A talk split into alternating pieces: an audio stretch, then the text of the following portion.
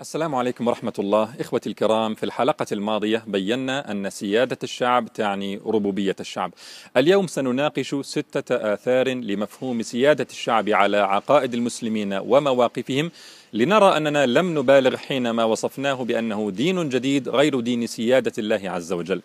أول هذه الآثار الاعتراف بما يسمى الشرعية الشعبية والتي تعني لدى الكثيرين إضفاء الشرعية على نظام الحكم أو الحاكم لمجرد أن الشعب اختاره بغض النظر عما يحكم به.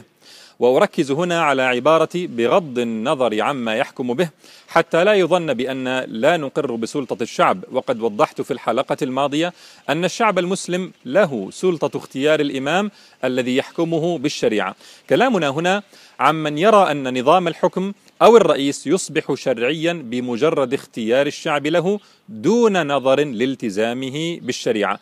ثم بعد ذلك يستخدم نصوص الشريعة الإسلامية في تطويع الناس لهذا الحاكم. فنقول لهؤلاء حددوا موقفكم. ما مصدر الشرعية عندكم؟ هل المصدر هو كتاب الله القائل؟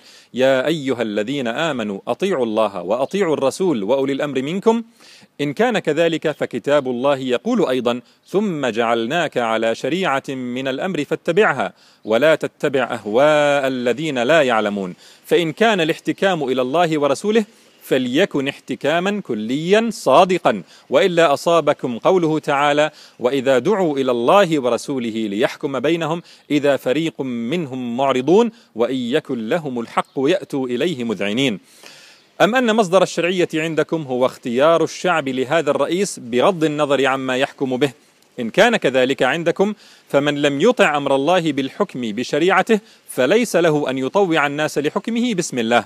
فشريعة الله عقد ملزم للحاكم كما هو ملزم للمحكوم.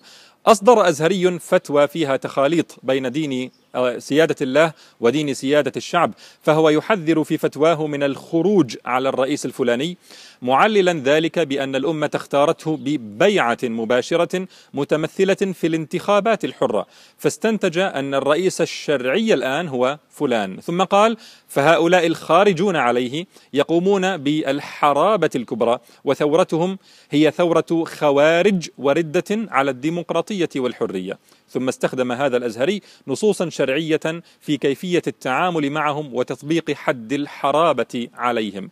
تناقض وتخبط وتخليط عجيب وتردد بين جعل المرجعية للشريعة وجعلها للشعب. إما أن تكون الشرعية مستمدة من شريعة الله وحينئذ فالرئيس ملزم بتطبيق الشريعة والشعب ملزم بطاعته بنص كلام الله وكلام رسوله. أو أن تكون الشرعية عندكم مستمدة من اختيار الشعب فحسب وحينئذ فلا تلجأوا إلى قال الله وقال رسوله. بل كونوا منسجمين مع أنفسكم وقولوا دين الديمقراطية يقول وجان جاك روسو يقول ثم إن كانت الشرعية مستمدة من اختيار الشعب للرئيس فحسب فيلزم من ذلك أن الشعب إن اختار رئيسا علمانيا فهو رئيس شرعي وبمنطق هذه الفتوى يحق له أن يطبق حد الحرابة على الخارجين عليه لأنهم ارتدوا عن الحرية والديمقراطية. فمثل هذه الفتاوى يلزم منها لوازم في غاية الفساد. الأثر الثاني من الآثار المشؤومة لشيوع مفهوم سيادة الشعب أن من الناس من يحكم على فعل بالخطأ لمخالفته أمر الحاكم الذي يتمتع بالشرعية الشعبية. حتى وإن كان عمله هذا يتمتع بالشرعية الإلهية. فأصبحنا نسمع من يعارض قتال اليهود من خلال الحدود المصرية وتفجير خطوط الغاز لأن ذلك خروج عن سياسات الرئيس الذي يتمتع بالشرعية الشعبية. نعود فنقول هل وجه انتقادكم أن هذا ولي أمر شرعي تجب طاعته وهل منعه من قتال اليهود مستند إلى نصوص شرعية؟ فليظهر هذه النصوص لنا ثم إن أظهرها فهل هو ملتزم بالشريعة التي يطوع الناس بها؟ أم أن الأدلة الشرعية ليست لغتكم بل ترون أن من أعطاه الشعب الشرعية له الحق أن يعاقب من يقوم بأفعال أعطاها الله الشرعية حددوا لنا تعريف هذا المفهوم المشوه الهجين الشرعية الشعبية الذي تحاكمون به الأفراد والأفعال. إذا فالشريعة لم تعد هي المعيار الأوحد في الحكم على الأفعال والأشخاص لدى هؤلاء.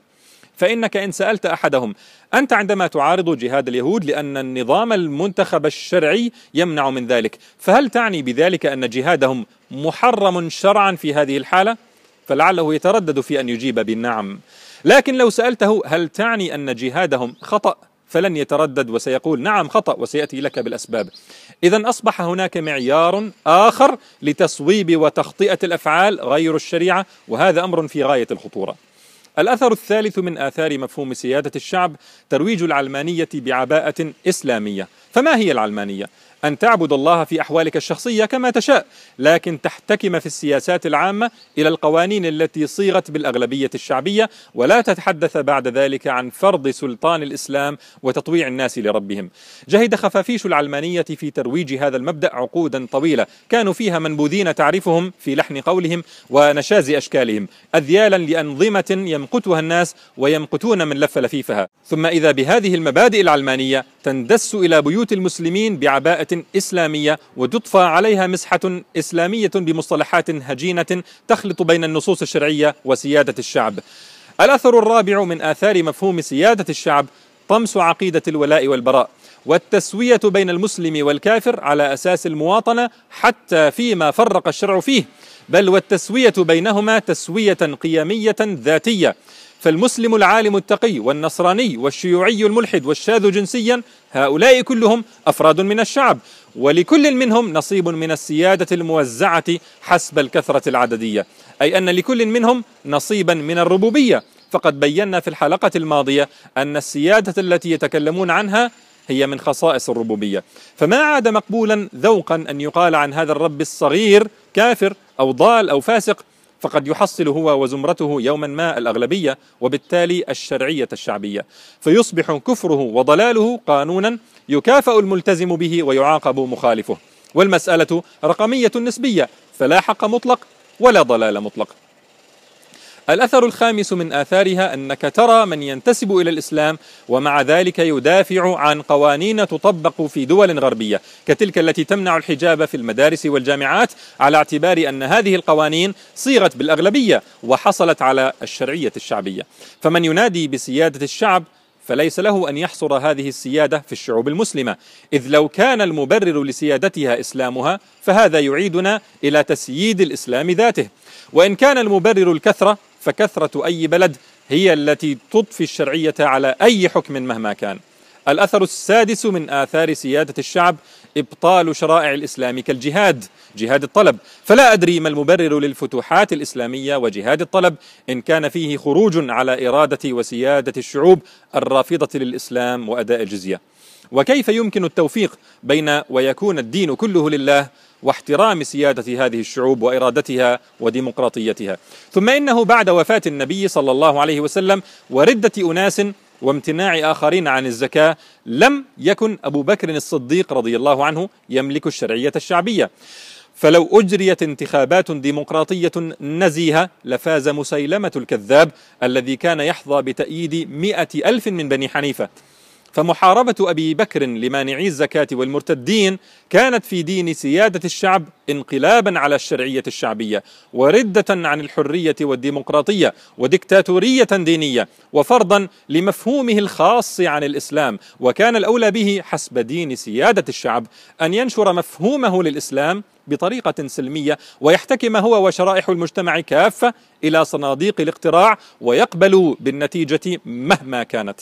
أما في دين الله فتطبيق الشريعة هو العقد الملزم للطرفين. فإن خرج الحاكم عن الشريعة خلعه الشعب وإن خرج جزء من الشعب عن الشريعة حاربهم الحاكم حتى يعودوا.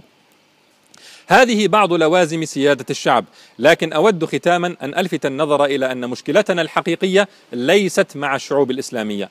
ولا أريد أن يظهر من كلامنا وكأن الشعب ادعى السيادة فحاولنا انتزاعها منه. بل مشكلتنا في هذا الموضوع مع من مارسوا العمل السياسي باسم الإسلام وأدخلوا إليه ما بممارساتهم الخطيرة مفاهيم غريبة شوشت ما كان من المسلمات الفطرية لدى الشعوب.